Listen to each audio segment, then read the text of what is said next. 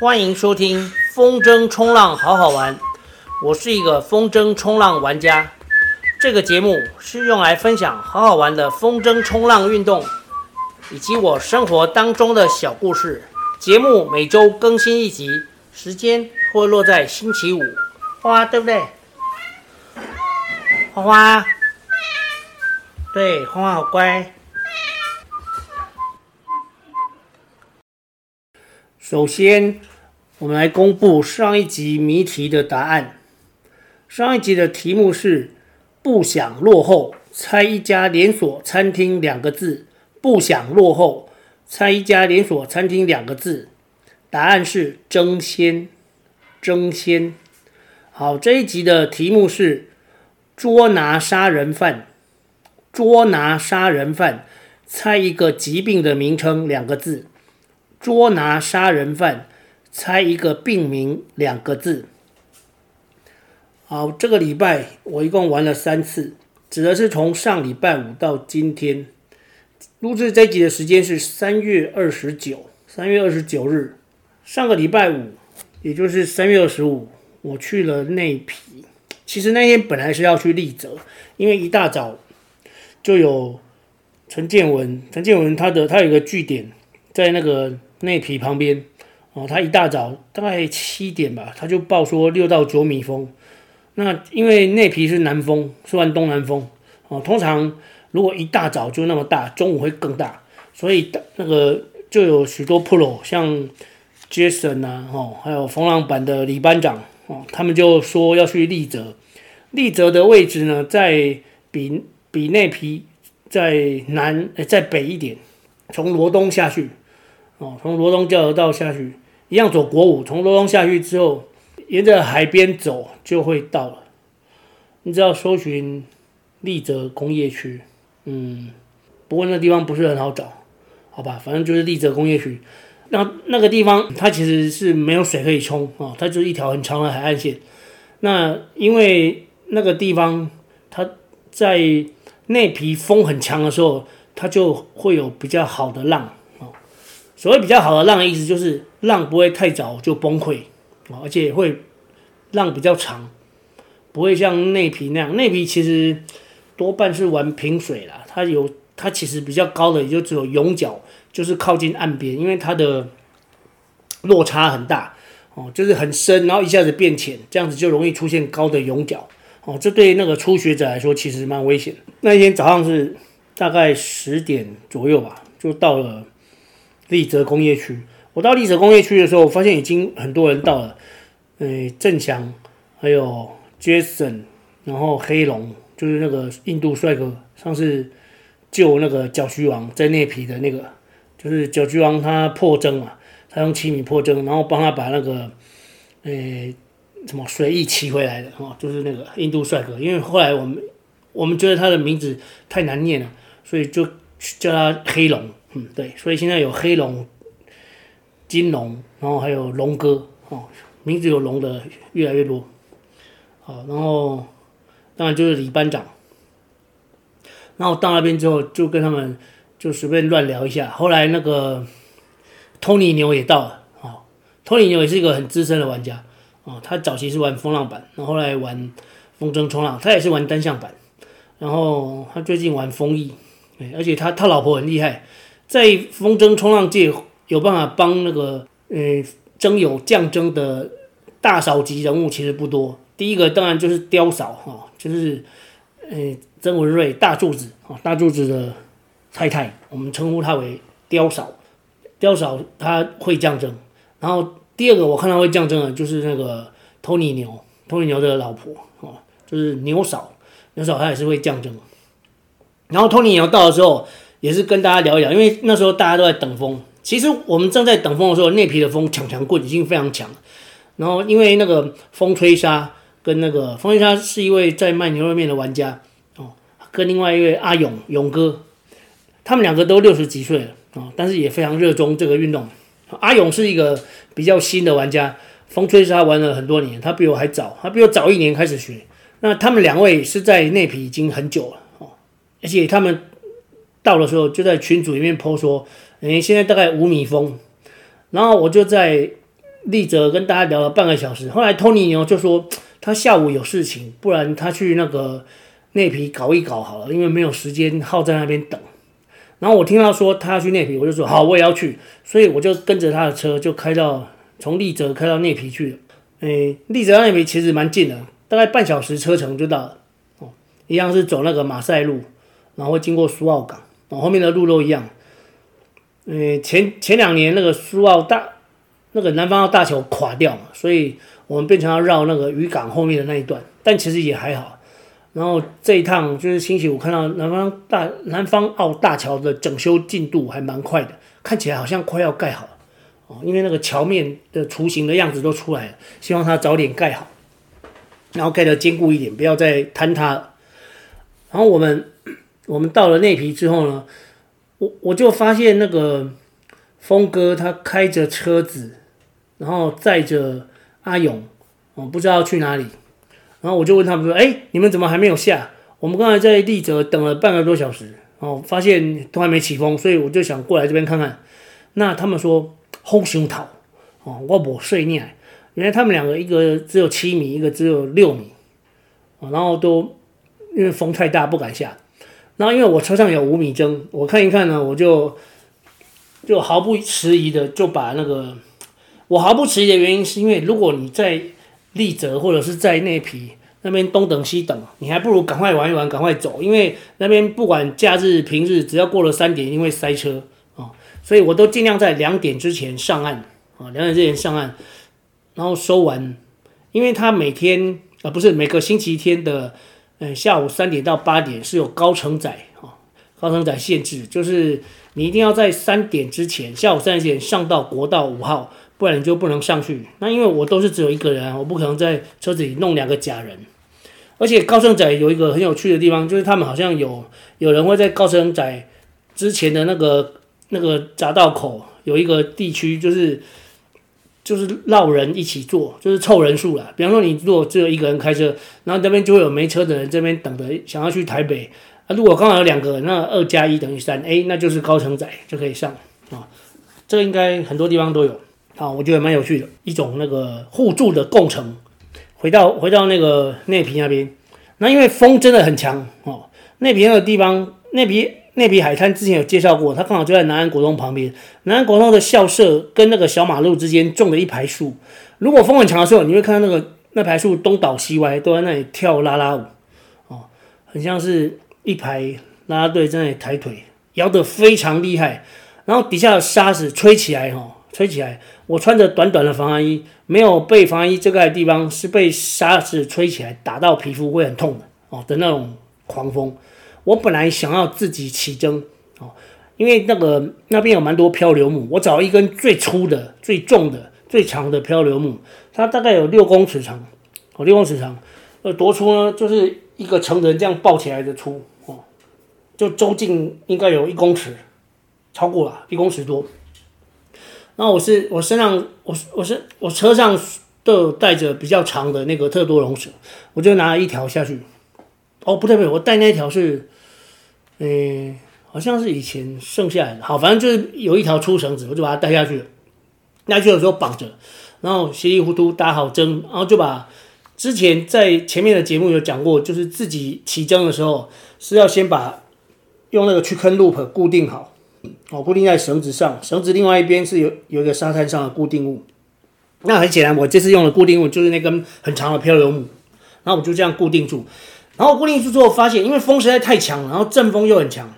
之前有举过那个阵风的例子，大家记得吧？就是你再往前走的时候，会突然有人推你一把，让你跌倒。好，阵风就是这样。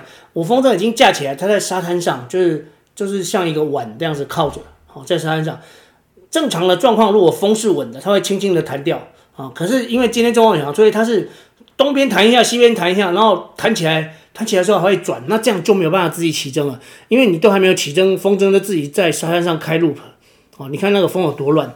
然后阿勇呢，他就过来，阿勇哥就过来帮我起筝，啊，他要来帮我起筝的时候，我他其实一共帮我起了两次，我第一次起起来发现沙滩还那个岸边哦，那天内皮的岸边不是没风会掉针，就是。风很强，我 depower 已经拉到底了。我那时候是五米针哦，我底泡已经拉到底了，还会拉到把我从沙滩拉飞起来。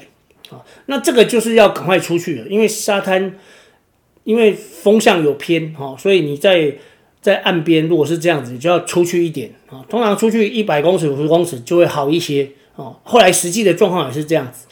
那第一次起征完之后，我觉得再等一下，稍微再等一下，我就请他再帮我降征啊。然后后来我就在沙滩上等，等的时候我就在观察那个，因为。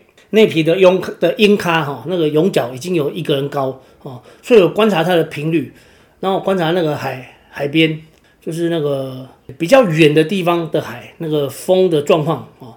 那这要怎么判断呢？你要从你可以从那个浪的情况哦，还有那个观观察那个浪的顶端被风吹破的状况，就是我们说的那个白波了。观观看那个白波的状况。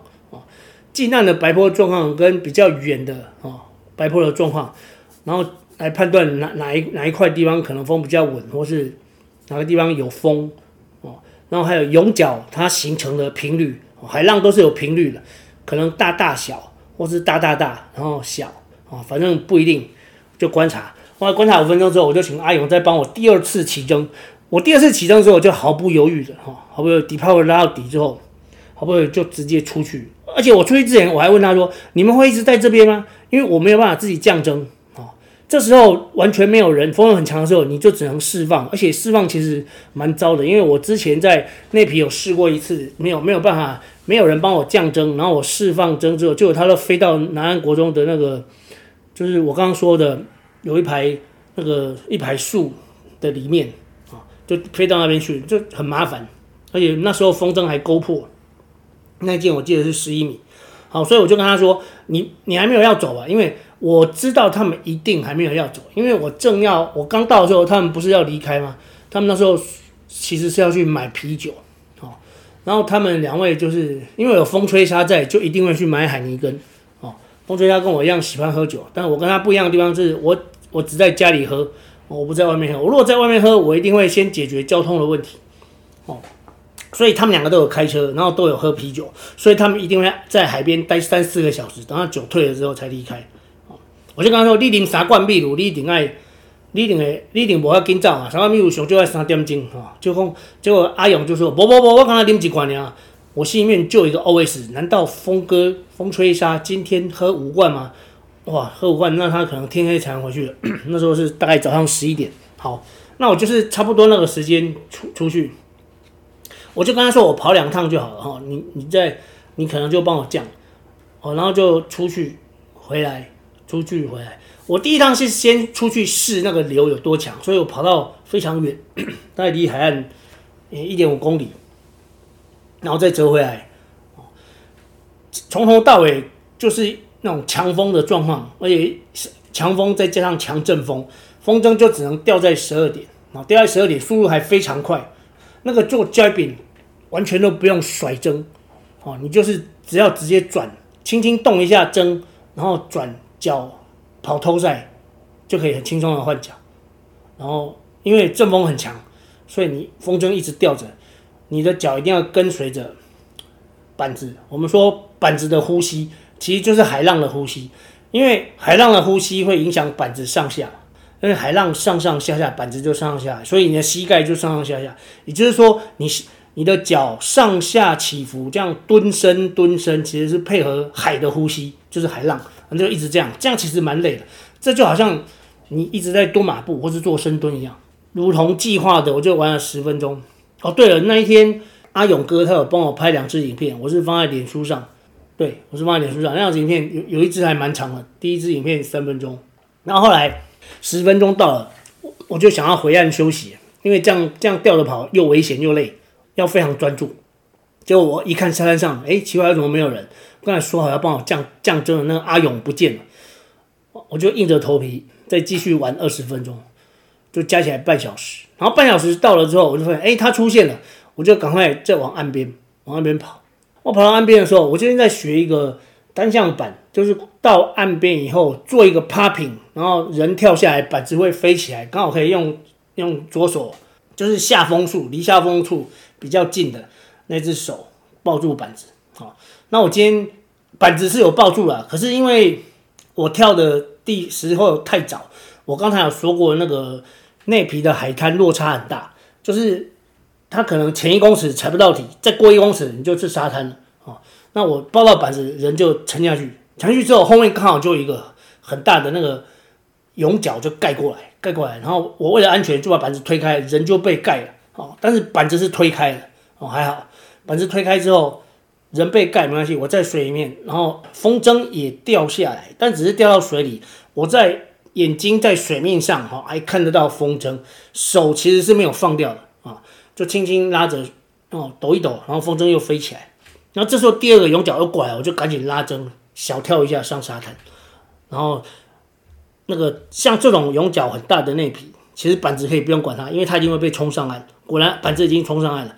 阿勇就跑过来说要帮我捡板子，我说不用不用，你先帮我降针，因为风筝在岸边已经抖得快要在地上翻滚了啊。然后他帮帮我降好，就是惊涛骇浪、鬼哭神嚎的半个小时哦。这是星期五的那批哦，那天要五米，然后再来就是礼拜天，礼拜天也值得说，礼拜天的状况是这样，那一天大家应该记得前几天一直下雨，一直下雨哦。星期天就是大概就有十度吧，然后一早就一早就有雨。然后有时候又没雨，所以就在群组里面，天天帮群组里面就听到很多人说，哎，已经到观音了，已经在玩。然后我就想说，好吧，那我也去了。可是我到的时候有点晚，龙哥也收了，发哥也收了，然后三荣他也收了。我到的时候呢，那个海龙也刚到。那我就想说，好吧，那我就用七米好了，啊，我就打七米。我打完针之后，雨开始下大，那我就硬着头皮要玩了。哦，因为反正已经那个虽然很冷，然后就戴着头套，虾皮买的那个暖暖的头套，一个好像是一百块吧，不过蛮暖。然后因为很冷，然后七米其实有点 over 啊，有点 over。但是礼拜天的风是比较稳的，尤其经过了那个内皮的星期五的那个狂风，哦，就是没有比较没有伤害。内皮星期五实在是很糟糕，那天就只有一共只有两个人下水。就是我跟黑龙，因为我后来收上岸之后，黑龙他本来不是在立泽等嘛，他立泽等的时候，我不是玩半个小时，然后那个阿勇他就把我玩的影片传到群组，然后黑龙就看到，他就跑过来内皮玩，然后结果他们在立泽好像只有玩到十分钟的风浪，哦，嗯，我我不知道这个等待是不是值得，但是很显然那十分钟应该是非常好玩的，因为立泽如果有风可以玩，它的浪是很棒，哦，那个浪型又好，又是长浪，力量又强。可以玩很久，就一道浪可以腾好几次这样子。好，然后再回过头再说说回来，那个星期天的观音，星期天观音我是用七米，那天就是凄风苦雨。那我不是我下水之后呢，雨就越下越大。我那天还是戴眼镜，其实我一直都戴眼镜玩。哦，两年前开始就戴眼镜，就没有我刚学的时候有戴隐形眼镜，后来就觉得麻烦，我就直接配了会变色的老花多焦眼镜。哦，我有近视。哎，散光老花，所以配适合配多焦眼镜，变色多层膜，有没有抗抗蓝光我不知道，啊而且这眼镜很便宜，之前有说过是在百越配的，百越的故事之前讲过，这里不再赘述。如果大家有兴趣，以后我可以再说一说。我可能过几个月还要再去配一次，因为这个眼镜它不是玻璃镜片，所以常常这样子，哎，在外面那个风吹雨打，其实镜面很快就刮坏了，应该是常常被沙子吹上来这样敲敲敲。对，我觉得应该跟这个有关系，因为镜镜面很快就模糊了，所以我大概是一年配一副的频率。不过因为只有两千多块，这其实蛮值得。好，那天观音就这样雨越下越大，然后戴眼镜的人下遇到下大雨，哦，那个视线真的非常差。我真的是凭感觉，很像消防旗在冲浪。我没有那个嘲笑消防旗的意思，我我的意思是说。很像盲人在冲浪，就是凭脚的感觉，因为很模糊，完全看不到。这这又又有一点像什么呢？就是你的开车，但是雨刷坏掉，对，下大雨雨刷坏掉那个感觉很恐怖。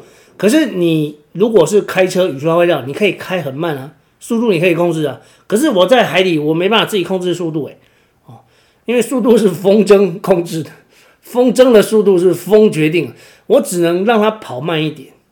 哦那我没办法让它按照我的意思，按照我想要速度跑，啊，所以就是撑着玩了一节课，就是四十分钟，啊，因为视线实在太糟了，但是其实蛮好玩，啊，所以礼拜天就这样收了，然后再来就是今天又过了两天，啊，礼拜天是三月二十七号，今天是三二九。今天我到学校去练完铅球，我平常都是练到练晨光时间嘛。我们学校晨光时间是八点到八点四十，所以八点四十结束之后呢，我就直接从国语学校杀到观音去。我到观音之后，海龙已经准备要下，他打五米，然后我就跟着他打五米针。好，而且我今天是有准备的，我今天戴隐形眼镜，好，因为我是怕那个又下雨。哦，下雨如果戴隐形眼镜就没差，那视线就会非常好。哦，果然用隐形眼镜玩，哦，那个视线是完全不一样。就算没有下雨，你戴着眼镜也会被那个浪花、海水弄弄得视线会有一点模糊。哦，如果隐形眼镜的视线是十分的话，戴眼镜大概只有八分，但是八分其实也不错了。可是如果下大雨戴眼镜，那个视线可能只有五分，可能只有五分而已。那今天的状况就是岸边风不太稳。有时候会风不够，所以要一直画针，甚至还会掉针啊。我要出海的时候，就是刚好没风，风也不太够哦。但是你过两过三道浪之后，风就稳了哦。所以我是尽量在比较外海的地方玩。那今天就是在观音搞了一个小时，这样去回来去回来。然后今天有一个新的体会，有意无意之间就会有新的体会。今天新的体会是那个 popping 哦，因为今天阵风很强又很急。我发现阵风很急很强的时候。把手不要放太快，你的板子可以飞久一点，它不会飞高，会但是会离水面飞久一点哦。然后你这时候脚趾要稍微用一点力，往上风处压一点点，那个板子就不会掉。你板子要飞久，就是要把板子的底部哦去顶向风，让风去吹这个板子，好像让它撑着哦。这很像是你用你手上拿一张纸对着电风扇哦，然后让纸不要掉下来，就是这个意思哦。今天今天的 popping。做的蛮顺，我也是搞了一个小时就结束。好，这是这礼拜玩的三天，今天是二十九号嘛，二五、二七、二九，所以这礼拜差不多玩三天。那这礼拜还有另外一件事情值得提，就是台北市代表队田径的国小代表队哦，已经在三月二十六号开始开训。通常我们集训的地点有两个，一个是台北田径场，另外一个是大同高中。那为了不影响大同高中的同学上课。我们会尽量挑星期六上午在大同高中，星期三下午在田径场。当然有时候因为不得已，就是抢场地的时候会有一些不可抗力的因素，必须要换。但是大致上的原则是这样。那我们星期六开训，我不是说前几天都下雨吗？对，星期六当然是下雨啊，而且那雨还不小。那星期六那一天，因为还有一个项目是那个一千两百公尺接力，好，所以。这些选手要怎么找呢？当然是从那些不是前三名的选手里面再找一些补上来。那口说无凭啊，所以那天就要请所有就有被通知到的选手哈来参加测验。那也因为这样，我遇到了，诶，我老婆他们学校的一个很资深的教练，他也是练了二十年，他他叫李洪仁哦，李洪仁教练。我其实，在比赛的时候常遇到他，他是因为他是一位非常热血的。田径教练在台北是有非常多像他这样热血的教练，在新湖就是他，他带着他的选手来，那我跟他聊了蛮多，哦，聊了很久，因为一九点钟开训嘛，开训过程大家都知道，就是长官来来鼓励啊，然后选手合照，那跟长官约的时间是九点，然后我们到的时间是八点二十，八点二十当然是先来热身，那因为下雨嘛，下雨没办法热身，哦，所以我就跟他聊了一下，我我跟他讲话的那个。开场白就是李洪仁老师你好，我是某某的先生。然后他说哦，那我就说，哎，你们学校哎在东区的成绩不错，然后怎样怎样，就用这个为发语词就开始就跟他聊，然后就讲一就聊一些他的训练状况啊，在学校怎么练啊。那我就说我我只有练铅球啊啊，因为我我只有一个人，而且我已经退休了，就这样。然后聊一聊完之后，后来因为我是负责。之前有跟大家讲过，还是今天还现在还是再提一下啊，就是台北市是这样子玩的，就是东东南西北四区的各项目前八名的选手哦，或者是接力的队伍可以参加台北市国小运动会。东南西北四区的前八前八名参加市小运，然后市小运各项目的前三名可以去参加全国。那全国赛之前会有大概十次的集训，十次大概就五周嘛，五周左右。这十次的集训呢，主要负责的教练呢，就是各项目第一名的那个教练，这其实蛮有意思的，因为这样等于就可以技术交流。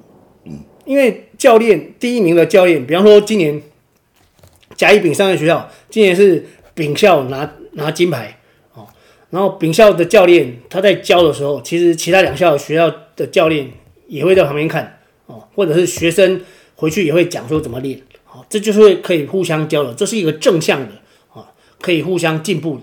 互相学习的一个一个制度。那因为我们学校就是阿童，他拿金牌嘛，其实他去年就拿金牌了。这是我第二年应征到这个工作。礼拜六的时候我才知道，原来我们的名称叫做公费教练，公费教练可能是因为有公费补助吧。然后补助的内容应该就是去比赛的住宿，好像还有一笔指导费。我记得去年是集训完到比赛完。好像有一笔三千元的指导费，就是它其实类似车马费这种，就是一个真的是补贴的，因为完全不够哈。但是我们也不是为了钱，就是一种热血，知道吗？对，热血。我觉得所有的运动教练都是热血，因为你如果要把它化成那个呃酬劳的话，其实远远不止，真的就是付出了心血。尤其像李宏仁这样子，二二十几年，当然像他这样的教练还有非常多，只是因为我跟他聊比较久。我知道其他还有很多学校的教练都是这样子。那星期六开训，所以我就要负责教女生的前三名。那第一名就是我们学校的阿童。结果他这个礼拜，他星期三到星期天，三四五六日五天都在云林比那个诶全国好像是总统杯吧，直拍轮。他不在啊，可是我要我还要去训练其他两位啊。第二名是那个日新国小的李一贤。结果我礼拜六看到李一贤，他。那个脚上绑着绷带，然后一跛一跛，我就问他，哎，怎么了？他就说前几天跌倒，然后有缝，哦，我就说那拆线了没？哦，问得很专业，因为我以前常常小时候常常跌倒要缝，就他说昨天拆，也就是说他星期五拆线，那这样算起来，他星期三应该就可以练了。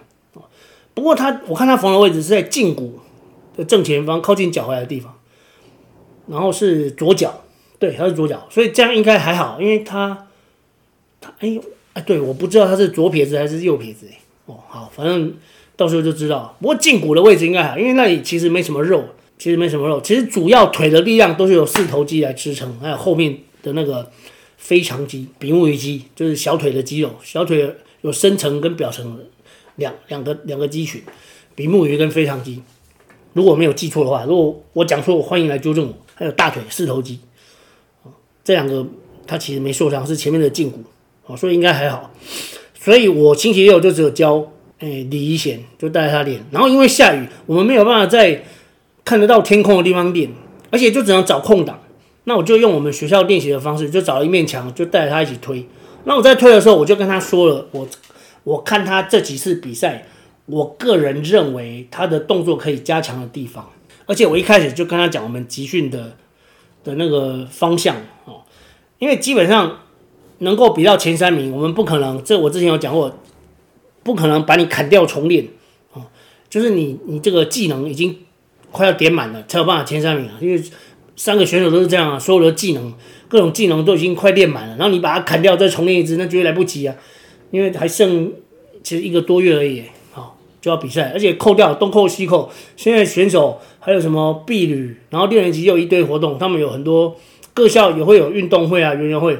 可能会有几次不能参加，平夯不啷当一个选手加起来，搞不好只能来七八次。虽然你有十次的集训，而且这里面还有很多，对，还有一些时间是要诶、套量那个衣服，哦，是要授旗，有一些仪式要走，所以真正可以练的时间，嗯，对，没有很多了。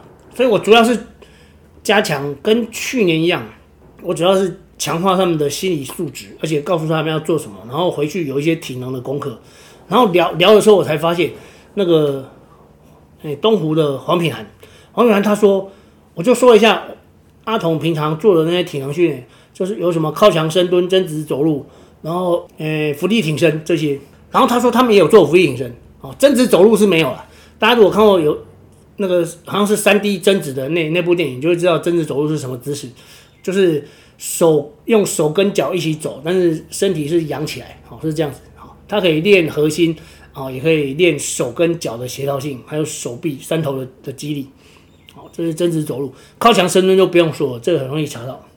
然后伏地挺身，他说 有改良式的跟标准式的，标准式就是一般的脚尖着地哦。那脚尖脚脚脚尖着地有一些肌力比较弱的做不起来，我就会让他们做改良式。改良式的伏地挺身，它的做法就是膝盖跪地，身体一样呈一直线。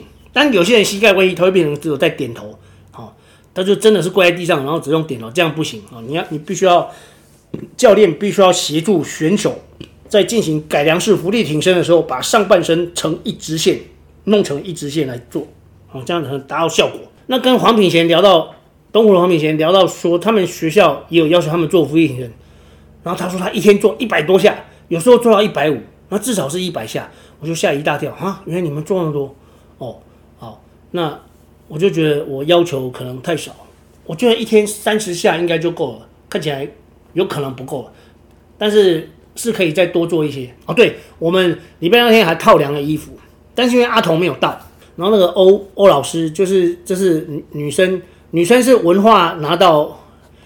诶，那个总锦标第一名嘛，然后就是由总锦标第一名的学校来负责当那个召集的总教练，好，所以女生的女生队是文化的欧老师欧世杰当总教练，他就跟我说，诶，你们阿童没有来，那要不要找一个，你去找一个身材跟他差不多的，哦，就然后就照他的尺寸，可是女生都没有，因为。我们阿童，所小阿童实在太大只了，就找了那个男生的铅球冠军，就是信安的，有一位叫做有一个原住民选手，他叫吴法彦。